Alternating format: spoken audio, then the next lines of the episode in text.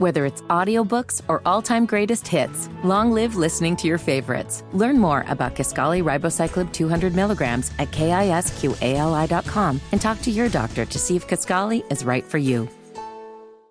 The 341st edition of the Four Corners podcast starts right now. This is the Four Corners Podcast. I'm the luckiest guy in the world. I've said that. To be in Chapel Hill, to be at the University of North Carolina. We win! 54 to 53. North Carolina did it. North Carolina wins the championship. With 20 seconds left to play, goes back to Michael Jordan. Jumper from out on the left. Good! Oh, way to Worthy! Worthy five! The Tar Heels are going to win the national championship! Weber front court. Carolina with foul. He takes the timeout. They're out of timeout. Technical foul. Technical foul on Michigan. They're out of timeout. Front court. Williams on the drive. Gets it back out to hit. Long outside shot. Short rebounded. May. It's over. Carolina has won the national championship. 89-72. And how about them Tar Heels? They are the national champion. I've been the luckiest coach in the world. Pump fake for three. Too strong on the shot. That's it. The Tar Heels are the national daggum champions. Carolina has been tested and tried and been proven successful through all the years. And the way that we will play will be the Carolina way. My love for North Carolina, I mean, I love this school, I love these fans, and I love everything about it, and I would I would die for this school. I really would. Here are your hosts, Josh Marlowe and Anthony Pagnotta. Hello and welcome to another edition of the Four Corners podcast. We are powered by Carolina Electrical Services. And there are times in a broadcaster's life when they know that they have arrived and they have made it in their respective broadcasting medium. And today, I know that I have finally made it and I have uh, achieved the things I've wanted to achieve as a podcast host because we are joined today by the esteemed Walker Mehl. He is the host of the Wes and Walker Show on WFNZ, a show that I act as his producer.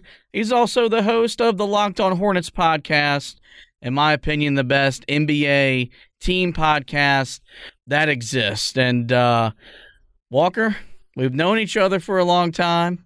We have bond we bonded over a love and appreciation of Carolina basketball. And after five years of begging, you have finally joined the show, and I'm glad that you're here. I was going to say how different this was. First of all, thank you very much for the kind words. Uh, as you might imagine, it's not like I hear that constantly, and so I appreciate it. And then right at the end, right at the end, you say you've been begging me for five years, which just isn't quite factual, but I appreciate it. This is how you feel like you made it today, just because I'm hopping on the mic with you. Well, I mean, look, I, when this was the Roy's Boys podcast, I invited you on, and you were like, "Man, I don't know, I don't do podcast hits," and uh, said I wasn't big enough, didn't have the download numbers to, to, to give your opinions and your your thoughts, and making me sound like just a jerk. And, and you know now, uh, you know now we've arrived. You know we had over fifty thousand downloads last year, and you know you finally said that that was adequate enough for your standard of a podcast to join. And that's right. I, um, I uh, the the fifty k mark. I don't do any pods with anything less than fifty k downloads, and so now that you hit that,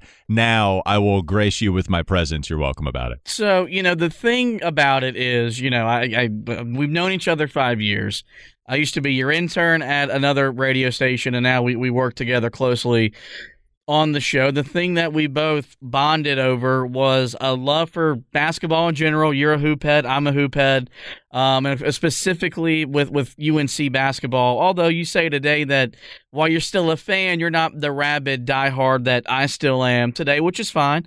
You're a lot more professional than I but everybody like has a, a memory when like they first fell in love with whatever it is. For me, like I knew that Carolina basketball meant something when they lost in the 2007 Elite Eight to Georgetown, and I can remember my dad blessing Roy Williams out for blowing an 11 point lead in three minutes for you as a guy that you know is four years older than I, so you got to see some of the late '90s stuff. You lived the early 2000s when the team and the program wasn't all that successful. What was it that stood out to you that made you fall in love with Carolina basketball? Yeah, man, my origin story all begins with the 2000 Tar Heel team that made it to the Final Four as an eight seed. That is what bred my love of sports. It's what allowed my love of sports to transition from not only basketball to then start a love for baseball, football, all of it. It's why I do what I do because of the way I fell in love with Ed Cota, the way I love, fell in love with Kris Lang, Brendan Haywood watching that squad was the origin story. And so when I get to see that squad, I would make like paper draw I would just draw the pieces of paper and then cut them out and then put these guys on popsicle sticks. Oh yeah, big time Carolina nerd boy as like a god, 8-year-old, something like that where I'm setting up 5 on 5, just inner squad, blue versus white. That's what I'm rolling with. And hanging at the edge of my seat watching them continue to win these games in the NCAA tournament and get to that Final Four. When it was real, they beat Stanford as the number one seed, and they kept rolling on before they eventually lost to Florida. But that was my squad, man. I had my favorite players, and after that, I was hooked. Not, the sport I already loved because basketball's dominated my family. My grandfather started that love, learning how to shoot on a lard bucket. Okay, like that's real. That's some James Naismith type ish.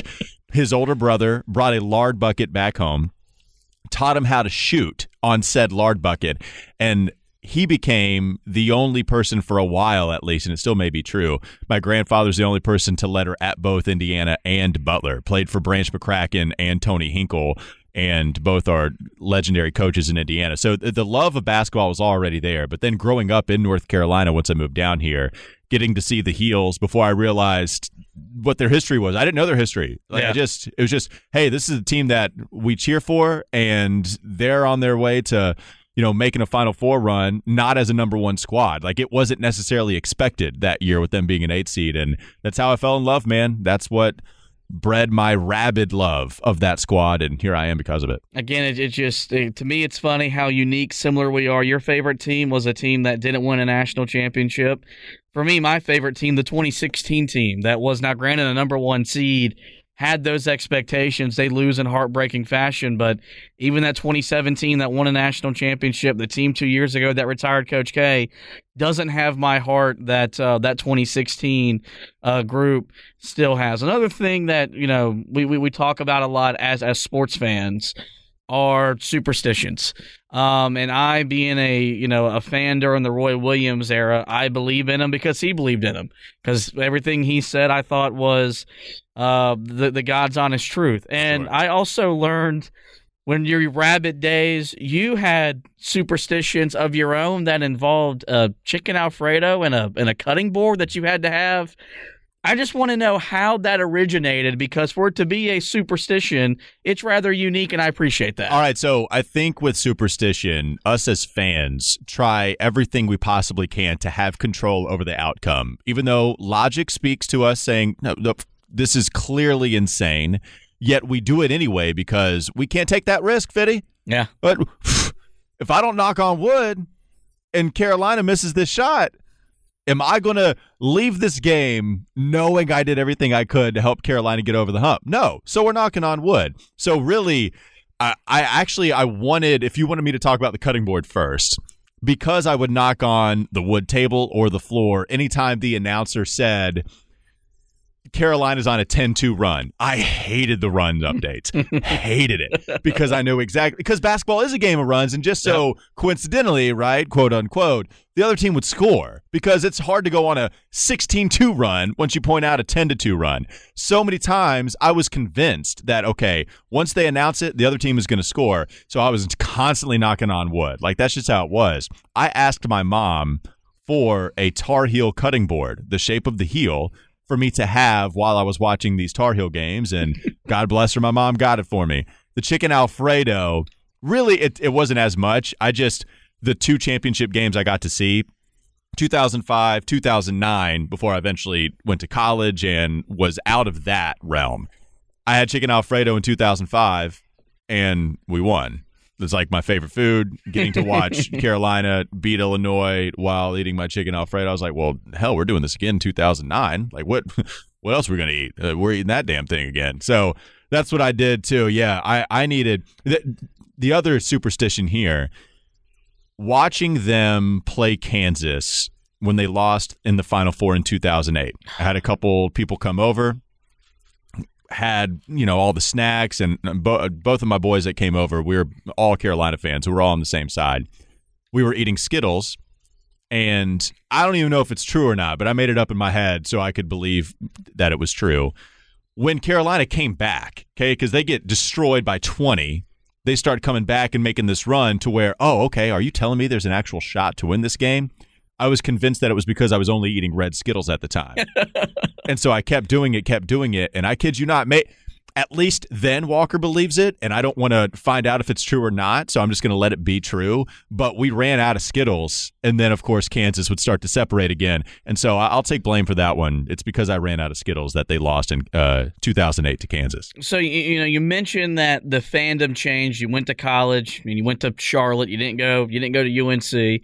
And now you're a you're professional radio host um, in the Charlotte market, but a market that still covers Carolina basketball. I mean, we talk about the heels. It feels like every day on on FNZ. Do you find yourself missing the way you used to be invested from the fan because like now you're watching it and there's still there's still the fan in you yeah but a lot of it is a work part where like you know you're going to talk about them because like for me and you probably know this when i i try to give you analysis that that is objective but a lot of it is what i watch as a fan that stands for two hours and, and, and yells and screams do, do, do you do you miss that or do you like where you are now where you still uh, uh, love and maybe appreciate the program, but you're not knocking on a Tar Heel cutout board on a 10-2 run. Yeah, I, I wouldn't say that I I miss it because I did love it when I was growing up, but I'm cool with where I'm at now. And just to like describe my fandom now, right? Going to Charlotte, I I definitely pull for the 49ers. That's who I would love to see win constantly. They're having a great year, so that's fantastic. But I still want Carolina to win. Every single time I watch them, I'm pulling for them. That's how it is it used to ruin my day. And I know we've talked about this. It used to ruin my day. Yeah. My mom would, you know, I don't, I don't know how we if we can cuss, but I'll, I, she would kick my you know what if I was acting a fool after a loss. She said, "Oh, it."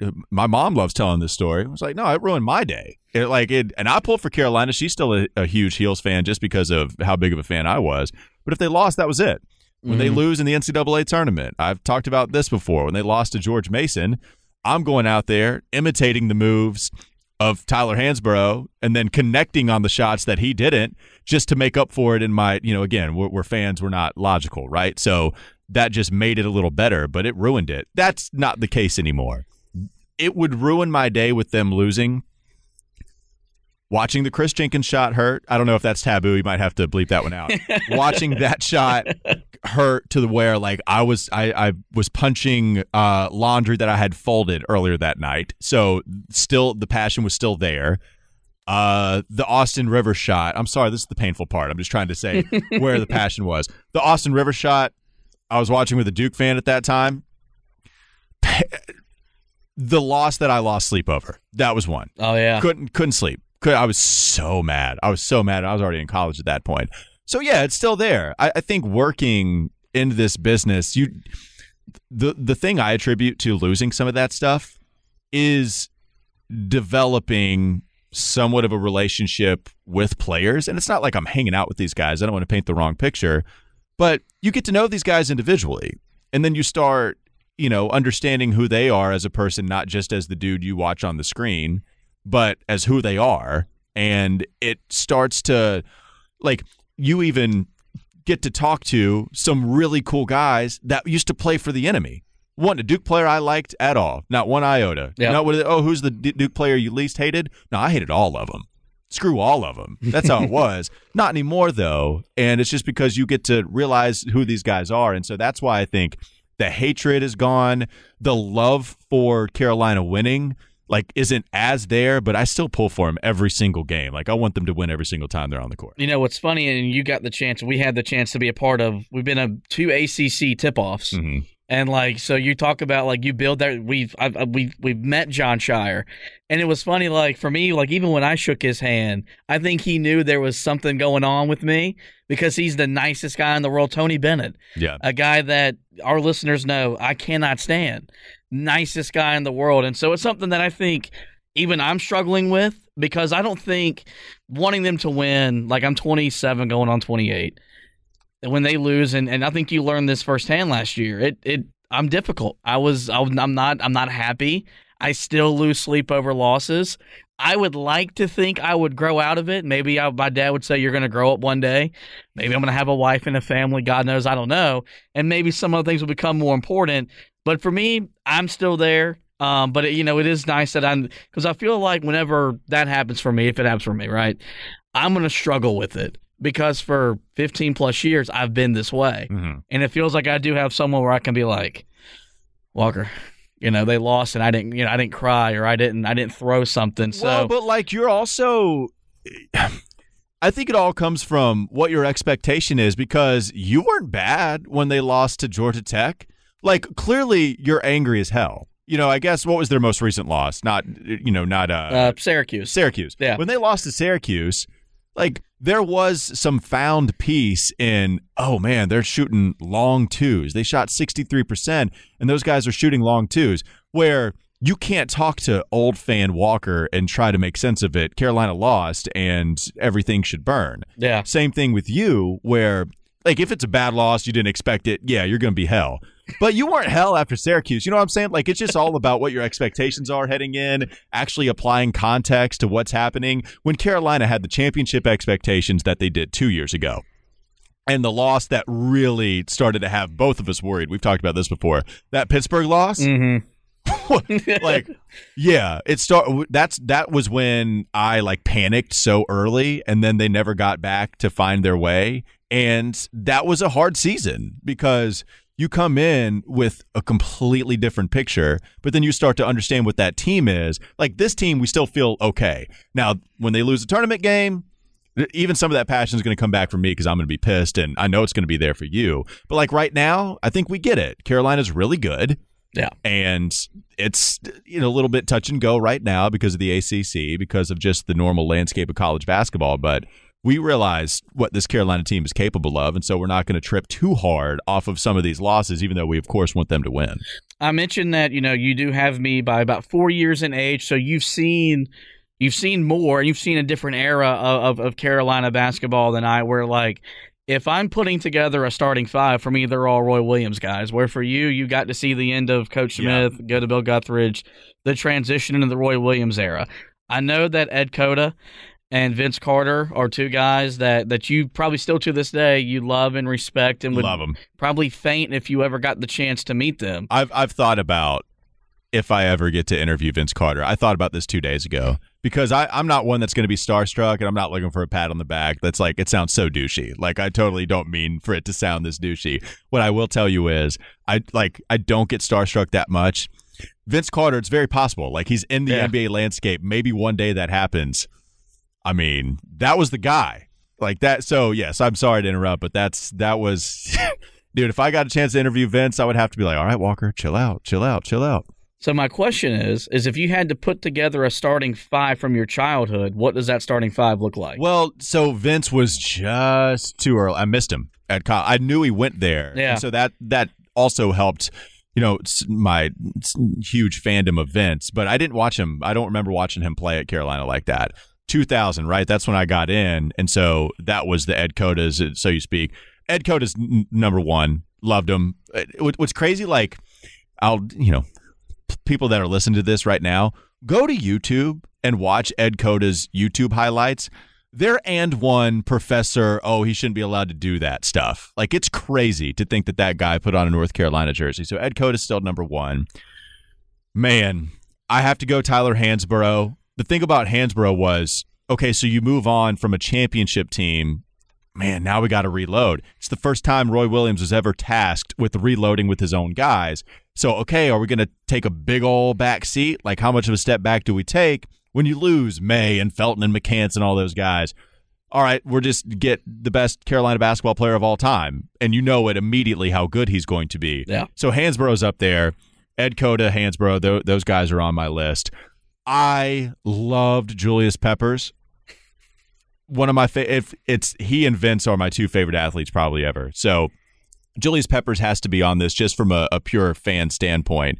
The shooting guard is kind of tough. I mean, I, I had this weird affinity for Jawad Williams just because I wanted. I know he's not uh, shooting guard, but I also had this weird affinity for Jawad just because I felt like everybody else is getting love. Make pay attention to Jawad. It, Raymond Felton, I love. Sean May is great. Guys, pay attention to Jawad. He's good too.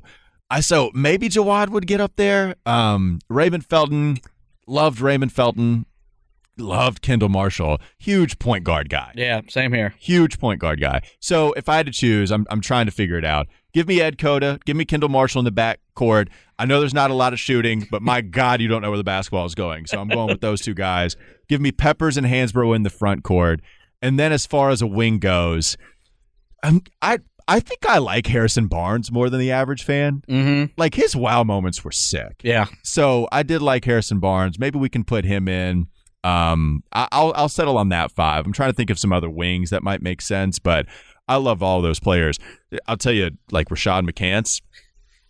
I love watching him play, dude. Like his numbers are crazy, but I know we can't say that anymore. No, we, we certainly cannot, and God, he he continues to just make it harder. I know, God, to get him back it. in the family. We're spending time with Walker Mehl. He is the host of the Wes and Walker Show on WFNZ in Charlotte, and the host of the Locked On Hornets podcast. Having a lot of fun, you know, just going down and and going down memory lane for you. But did want to talk about this year's team because, as you mentioned, this year's th- th- this year's team is is really really good. I can remember a day back in the summer um, after Carolina landed Harrison Ingram where we were kind of just sitting where we sit planning our show, and I think we spent like 15 to 20 minutes talking about him, the potential, the way he fits, and um, you know he's he's been he's been everything and more for what Carolina wanted and needed, and he's a big reason why this this team is where they are today.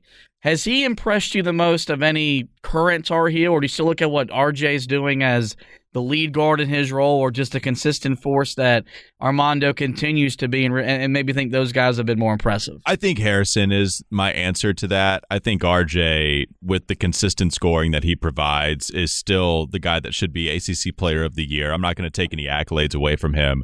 The thing about Harrison Ingram is that he's going to show up no matter what isn't falling for him, what isn't working for him that night. He's always going to impact the game in a monster way, and I think that's what I love. When when when they picked him up from Stanford, going back watching him play, looking at his numbers, I thought it's exactly what they needed. And I thought that he actually wasn't going to shoot all that well from three. Like I expected, okay, here you're going to get a guy that contributes in a lot of different ways. I wanted good passing again. Like Carolina, when, when they had Caleb Love and RJ Davis, they it was the your turn my turn type style. We all know how it didn't work out with Caleb, even though I hated how it didn't work out, but it was just true.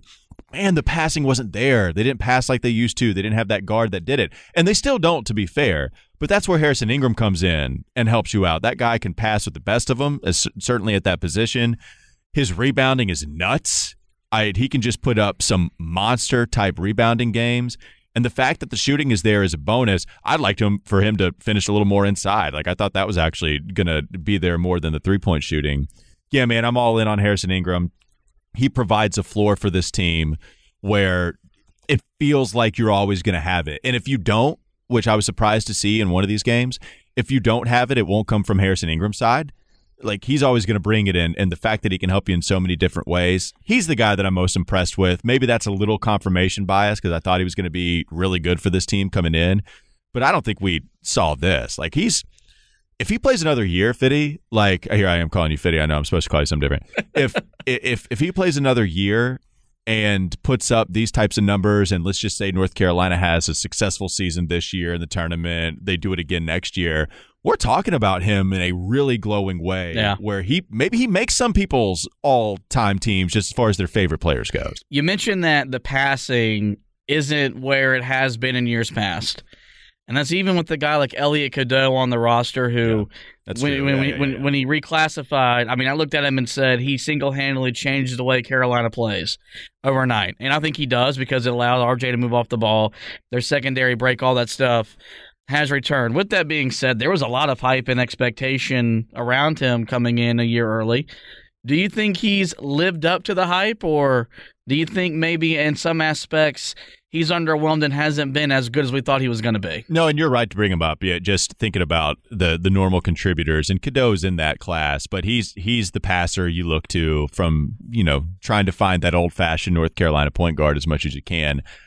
You know, I don't I don't want to say it's been underwhelming. I, I think there have been some of those moments. And I like Cadeau a lot. I think he's really good. The the fact that when we found when when Duke started playing so far off of him in the second half of Yeah. that victory, and then you started to see other teams do it. I, we talked about it on Wes and Walker. Like, it is Duke probably they they had the idea they just didn't execute it well enough in the first half specifically, and then in the second half they did because Cadeau was beating those guys off of the dribble. They're giving him so much space. He is crafty enough to still have that work against you until they just started giving you the Caitlin Clark treatment where they just wave you off and say, okay, we don't care if he shoots. And then he started to struggle more so. He hit a few shots here and there from distance. What is it? Does he have a three the last three games? I yeah yeah that that sounds right. Either last two or last three. Yeah. So it's coming, and you got to shoot it. You can't just be so scared and drive every time, or they're never going to respect it. You have to throw them up, even if you're not a good shooter. But yeah, like I would have liked to have seen the shot come along a little bit more so. And there are times where like Hubert can't play him. Mm-hmm. There are some of those times. I think he's great defensively. And that that's something that maybe takes me off of the underwhelming thing because he can split a ball screen really well. Like when guys try to shut him off, he will put his foot right in between the ball handler and the ball screen. And I think he has pretty good hand discipline. Like I think he throws his hands up and doesn't foul. And so I really like that from him. But yeah, I think offensively, probably expected more. Probably expected a little bit more. A few more, and I'll let you go, Walker. Um, you know, at a program like Carolina where championship is the standard. Um, you know, legacy is a is a it's a big word. It's a it's a powerful word or a powerful word. We use it all the time in our daily um, sports talk vernacular. Armando Bacot and RJ Davis have talked about legacy a lot, especially with Armando, um, who wants to leave a legacy that's going to last a lifetime. And part of it is they're all they're going to be remembered forever because they were on the team that beat Coach K and Cameron in his final Duke game, and they beat Coach K in the Final Four in a game that officially ended the rivalry. Outside of that, though, and these are two guys that I love. I'm going to go watch their senior nights because it's going to be hard saying goodbye to them. They haven't accomplished a whole lot. How important is it for them to get at least an ACC regular season title under their names? I think it, it's it's important. I think we've talked about this before. It, it's it's tough because I think when we let's just focus on Bacot for a second. I think if we start to focus on Bacot and his legacy, I think what's always going to be unfortunate is the fact that he's the butt of a lot of jokes when we say, "Oh, he's a eight year player because of the extra year of Mhm. eligibility because of COVID." Wes clowns him all the time on Wes and Walker because he doesn't have a bag, and then we constantly question what he works on. We love Armando's personality, but like, go back to that NCAA tournament run, man. He showed up. Yeah. He grabbed a ton of rebounds. In the championship game, he tried, but the court was shaking like a trampoline, and Armando was hurt already, and so it was really difficult for him to stay out there. But Armando gave you double digit rebounds. What did he give you a double double every single one of those games? Yep, first guy to ever do it. So it's like he did show up. RJ, as soon like a, as soon as Caleb Love leaves, RJ explodes. Yeah. And and there are some problems with him finishing inside the three point arc now because teams are being physical and he's just shorter to begin with. But the three point shot's still there. He's still been incredible, and a lot of offensive burden falls on him. So I still think their legacy will go a long way. Plus, they have the most important win. They ended Coach K Yeah. it it was being talked about leading up to that game as the ultimate trump card. Caleb Love has his part in that too. But if Armando has a double double, if RJ Davis is on that squad, and RJ was good in the tournament, like he had a bunch of big old shots. You, I it felt like anytime he got to the elbow, it was going in. I just felt good about it nonstop. So the fact that they played such a big part in getting that victory over Duke, getting to the championship, and yeah, they didn't win it, but God, it's such a tough run for them. It would be nice to have the ACC title. It would be nice to have some nice shiny thing attached to their name. That's big. But man, it's it's tough to take a lot of the other accolades and the fact that they showed up for them. It's not like they were bystanders, right? Like they were the reason that they were able to accomplish what they have at this point in their career. So Carolina sits right now. They're twenty and six. They're twelve and three in the league, atop the ACC standings, projected to be a number two seed uh, in the NCAA tournament. That's what we saw on Saturday in the bracket preview show. With that, though, um, a lot of whether it's guys within or fans within the Carolina fan base themselves or people in the college basketball world not confident that this team is going to play deep into March and maybe make a Final Four. From and from from your standpoint, from your viewpoint, what should make Carolina fans confident that this team can play deep into March and maybe make a second Final Four under Hubert Davis? That they fit perfectly together on the basketball court. That's how I've described them all year long. It's why I was so high on them coming into this season. I don't know if I expected battling for a number one seed, but I did expect them to, you know, battle for like a. I thought a three seed was mm-hmm. probably my expectation, and they're going to outperform that. At least in my opinion, we'll see what happens here down the stretch of the regular year. So they fit so well together. Getting Harrison Ingram was a godsend for them, just because of how he fits. Right, Armando being the big guy to gobble up all the rebounds. He's played better pick and roll defense this year, just been better defensively altogether. RJ finally understanding what his role is. I think communication has been key. You know what? I think Hubert Davis learned a lot. I think we saw that this offseason that Hubert Davis admitted basically with how he put this team together and the hard conversation he had to have with Caleb Love. I think he learned quite a bit too. So the fact that Hubert Davis in a weird situation where you're talking about a third year head coach, has championship game experience. He's been there. He's got the monster victories over Coach K in Cameron and in the Final Four. You have RJ Davis and Armando who has that experience too. And this is a talented group. So if you just wanted to go, oh, you know, they're not good enough. No, man, they're good. They've got a lot of talent over there and they all fit really well together. I think those are some of the reasons why you have to look at them as one of the favorites to make the Final Four. And if you can make the Final Four, like if you're that good, we know how crazy March is. We see 11 seeds make it to the Final Four. We see eight seeds make it to the Final Four all the time. North Carolina absolutely has that possibility. Yeah, we certainly hope so. Our good buddy Nada Edwards, he joined us. He joined me early in the week. He said that Carolina is still the the team behind UConn he trusts the most, and hopefully we see that parlay once we get to March Madness. I can't believe it's already almost that time of the year. Well, that's that's all I have for you, Walker. But before I let you go, I do have to ask you. Mm-hmm. Now that you've been a guest on my podcast, when can I expect to join the uh, Locked On Hornets podcast? Oh no, no, because look, I I do feel some pressure. I do now that you had me on. But Fitty, I know you too well. Like you talk a lot of trash about the NBA, you talk a lot of trash about the Hornets, and it's going to be really tough to have. Yeah, we bring Fitty on. It's like, what's the deal with Steve Clifford? Like, why? Well, why is a defensive coach in an offensive league still the head guy? And now all these. Oh, the, the thing is, there's going to be a lot of Hornets fans that actually would be interested in those types of takes. We'll we'll figure it out. We'll figure it out. Now that we'll try to balance the scale since you had me on four corners. Well, I, I appreciate you joining me. Five years past due, but I had a lot of fun, and we'll have to do it again soon. You gonna bring me on?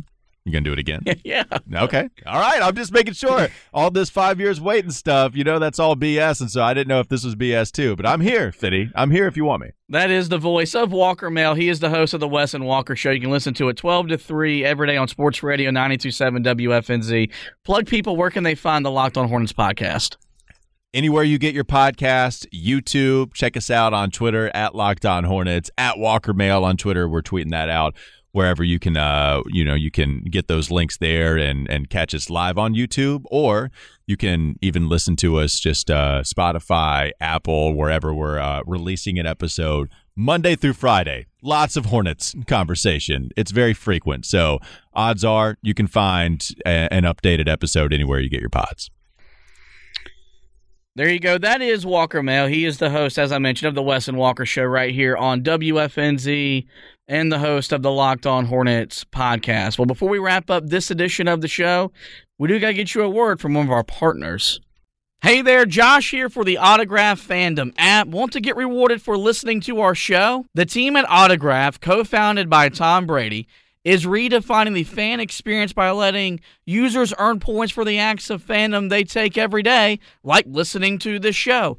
The Autograph Fandom app gives you access to your favorite UNC content in one place and offers rewards like tickets, exclusive merchandise, and much more. You're already listening to our show, but now you can earn points and get rewarded for it. Head over to the Apple App Store and search for Autograph Fandom Rewarded and download it today for free using the referral code HeelTough. Link and code are also in our podcast description. Really do want to thank uh, all the awesome people over at Autograph. It's been a lot of fun teaming up with them, working with them. We're excited about uh, what the future has and holds with that great partnership. That is going to wrap up this edition of the show, guys. Before we let you go, we do encourage you visit the website heeltoughblog.com where um, you know we have you covered with all things coming in Carolina basketball. Um, the Heels back in action this weekend at Virginia in a marquee game in the ACC. I'll have you covered on that front.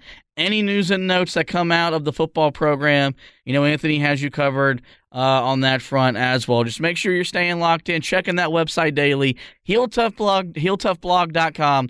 Latest Carolina basketball, Tar Heel football coverage. As for the podcast, guys, you know where to find us every major podcasting platform. Simply search the Four Corners Podcast and we will pop up. Or there, we do encourage you guys to rate, review, and subscribe. That way, you don't miss any editions of the show throughout the remainder of the basketball season. Well, with that, it is going to wrap up this edition of the show. Do want to thank Walker once again for joining me. We want to thank you guys for listening. And as always, go Tar Heels.